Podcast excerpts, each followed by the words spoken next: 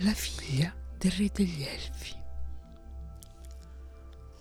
Un fatto storico. Orione si fece avanti fra la muta stanca, ma rinfrancata dalla furia e dal trionfo. Schioccò la frusta e fece allontanare i cani dal maestoso corpo morto, e continuando a mantenere un ampio cerchio di vuoto, con la sferza roteante, prese la spada e tagliò la testa dell'unicorno.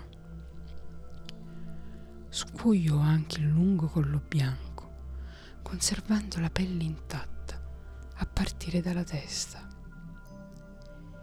I veltri continuavano ad abbaiare e a slanciarsi uno dopo l'altro contro la spoglia incantata, nella speranza di riuscire a eludere la frusta. E ci volle molto tempo prima che Orione potesse procurarsi il suo trofeo, perché doveva lavorare duramente sia con la frusta che con la spada. Ma alla fine lo appese a una cinghia di cuoio che si passò sulle spalle, con il grande corno che svettava alla destra del suo corpo e la pelle chiazzata che gli pendeva sulla schiena.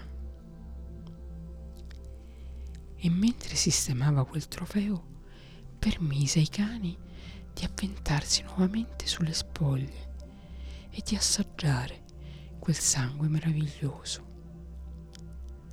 Poi li richiamò, suonò il corno e si mise lentamente in marcia verso Erle, con i cani appresso.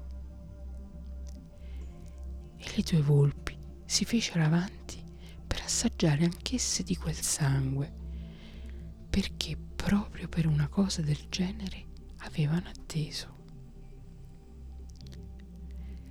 Mentre l'unicorno stava scendendo la sua ultima collina, Orione si sentiva talmente stanco da non essere in grado di proseguire ancora per un po', ma adesso, con la pesante testa dell'animale che gli pendeva dalle spalle, tutta la stanchezza era scomparsa e camminava disinvoltamente, come se fosse mattino, perché era il suo primo unicorno.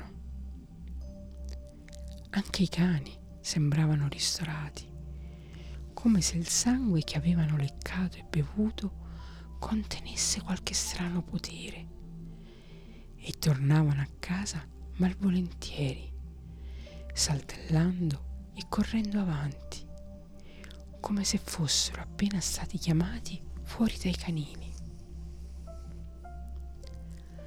Così Orione tornò a casa attraverso i prati durante la notte, e vide la valle dinanzi a sé, piena del fumo di Erle, e un grande fuoco acceso, visibile a una delle finestre delle sue torri. Raggiunte le scuderie, attraverso i passaggi noti, mise a cuccia i cani, e proprio prima che l'alba raggiungesse il fondo della valle, suonò il corno davanti all'entrata principale. Al vecchio custode che gli venne ad aprire, Orione fece vedere il corno enorme che portava sul capo. Si trattava del corno che molti anni dopo venne inviato in dono dal Papa al re Francesco I. Benvenuto Cellini lo racconta nelle sue memorie.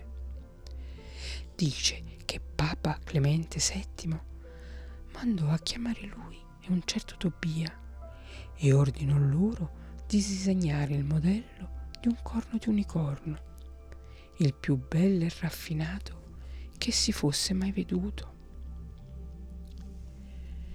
Figurarsi la gioia di Orione se avesse saputo che il corno del suo primo unicorno dalle generazioni future sarebbe stato giudicato il più bello che si fosse mai veduto, e niente meno che in una città come Roma, che ha tutte le possibilità di acquisire e comparare cose del genere. Chissà quante di quelle strane corna avrà avuto a sua disposizione il Papa per scegliere per il suo dono il più bello mai veduto. Ma ai tempi della mia storia l'unicorno era ancora ritenuto favoloso. L'anno del dono al re Francesco I deve essere il 1530 e il corno era montato in oro e l'incarico venne dato a Tobia e non a Benvenuto Cellini. Faccio menzione della data perché c'è gente che non prende nella dovuta considerazione una storia che non sia suffragata dalle date, e anche nella storia si preoccupa più dei fatti che della filosofia. Se un lettore del genere avesse seguito fino a questo punto le avventure di Orione, sarebbe addirittura avido di una data e di un fatto storico.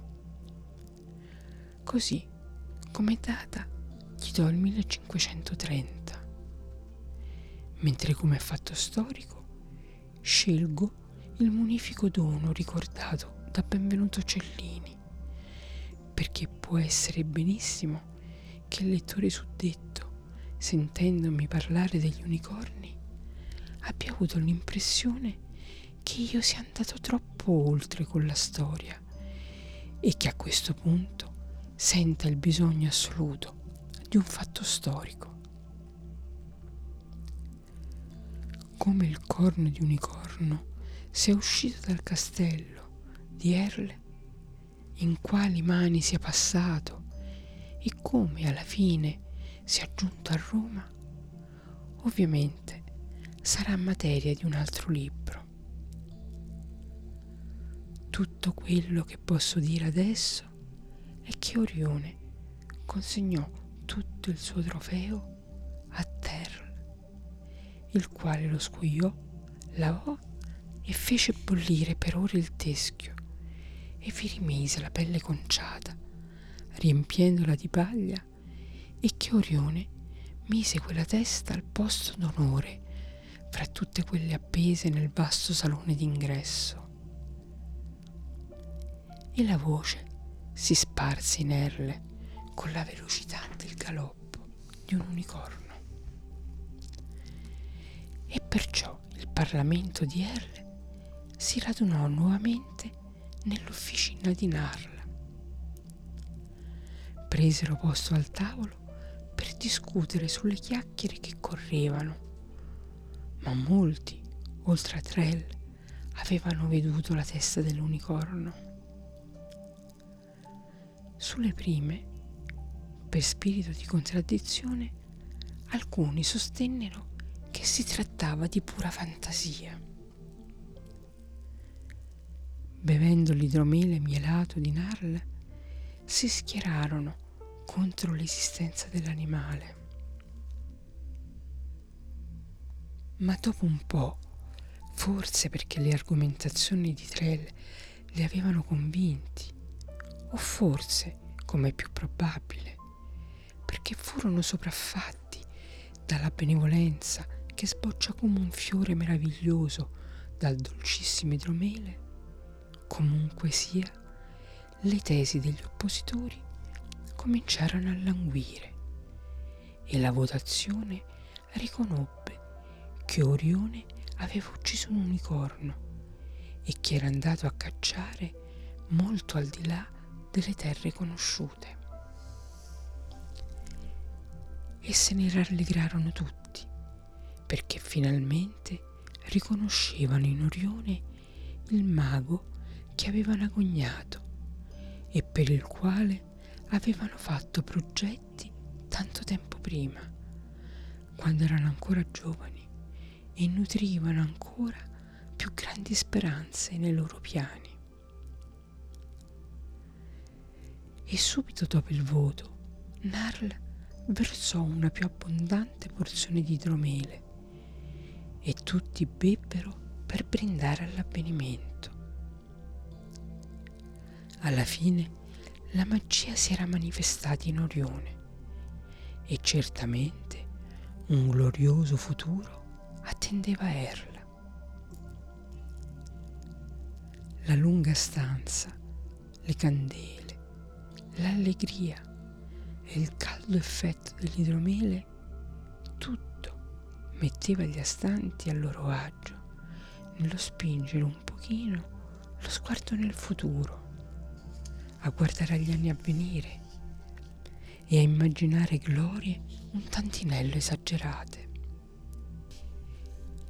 E continuarono a parlare dei tempi oramai più vicini, nei quali le terre lontane avrebbero sentito parlare della valle chiamavano e della fama di Erle che si andava estendendo da città a città. Uno vantava il castello, un altro gli immensi altipiani, un altro ancora la stessa valle nascosta e tagliata fuori dalle altre terre, chi le bizzarre casette costruite dai loro avi e chi la profondità delle foreste che cingevano l'orizzonte. E tutti fantasticavano di quando il mondo intero sarebbe venuto a conoscenza di tutto questo, a causa del potere magico che era in Orione, perché sapevano che la gente presta volentieri orecchio agli incantesimi e si fa attentissima anche quando è già mezzo addormentata. Parlavano a voce alta, decantando la magia, discorrendo dell'unicorno, della gloria futura di Erle, quando all'improvviso sulla soglia comparve il pastore, immobile, avvolto nella sua lunga tunica bianca dagli ornamenti color malva, con la notte alle spalle. Alla luce delle candele i convenuti videro che portava un emblema appeso al collo con una catena d'oro. Narl gli diede il benvenuto. Qualcuno avvicinò una sedia al tavolo, ma il pastore li aveva uditi parlare dell'unicorno. Rimase dove si trovava, alzando la voce e rivolgendosi a tutti. Siano maledetti gli unicorni, tutto ciò che li riguarda e tutti gli incantesimi. Nel sacro terrore che di colpo aveva invaso la piccola combriccola, qualcuno gridò: «Signore, non maledire anche noi!» «Reverendo pastore», intervenne Narl, «noi non abbiamo cacciato l'unicorno». Ma il pastore alzò la mano contro gli unicorni e tornò a maledirli. Sia maledetto il loro corno, il luogo dove crescono i gigli dei quali si nutrono e tutte le favole che si raccontano su di loro. E sia soprattutto maledetta qualsiasi cosa che rifiuta o ostacola la redenzione. Si interruppe per dar tempo e modo ai presenti di rinnegare gli unicorni, sempre immobile sulla soglia con lo sguardo corrucciato.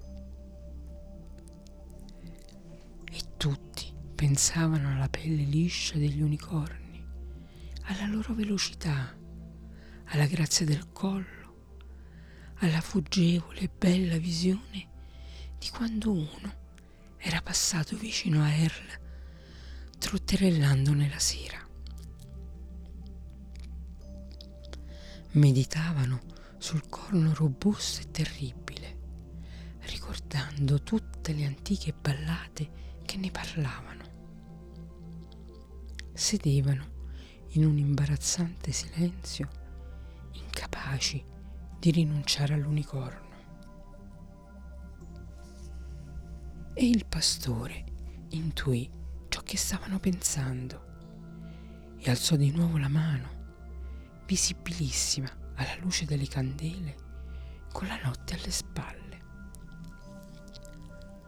Sia maledetta la loro velocità, la loro liscia pelle bianca, la loro bellezza e tutto ciò che posseggono di magico e tutto ciò che proviene dal di là dei ruscelli incantati. Tuttavia, negli occhi di tutti c'era ancora un amore persistente per quelle cose che avevano maledetto, perciò continuò. Alzò il tono di voce e uno sguardo di fuoco su quelle facce spaventate. E siano maledetti gli gnomi, gli elfi, i folletti e le fate sulla terra, gli ippogrifi e Pegaso nell'aria, e tutte le creature incantate e le sirene del mare. I nostri sacri riti li rinnegano e li vietano, e siano maledetti i dubbi, le allucinazioni e le fantasie,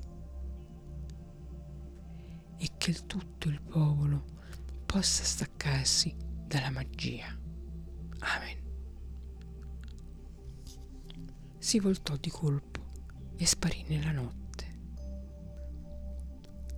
Una folata di vento parve investire la porta, che si richiuse con un tonfo, e lo stanzone dell'officina di Narla fu di nuovo come era stato alcuni momenti prima, ma l'idromele adesso sembrava più sciapo e più insipido. Poi Narla si alzò, troneggiando a capotavola, e ruppe il silenzio incombente. Tanto tempo fa abbiamo fatto i nostri piani e abbiamo creduto nella magia. Perché adesso dovremmo rinunciare a tutti gli incantesimi e maledire i nostri confinanti, il popolo innocuo che vive al di là delle terre conosciute, e tutte le creature belle dell'aria, e le sirene, amanti dei naminai morti che abitano gli abissi marini? No, no, insorse qualcuno, e tutti ricominciarono a tracannare l'idromele. Poi uno si alzò, tenendo il corno di idromele, e poi un altro ancora, tutti con i boccali a corno, alti attorno al tavolo, alla luce delle candele. Alla magia, gridò uno, e gli altri in coro come un boato, alla magia.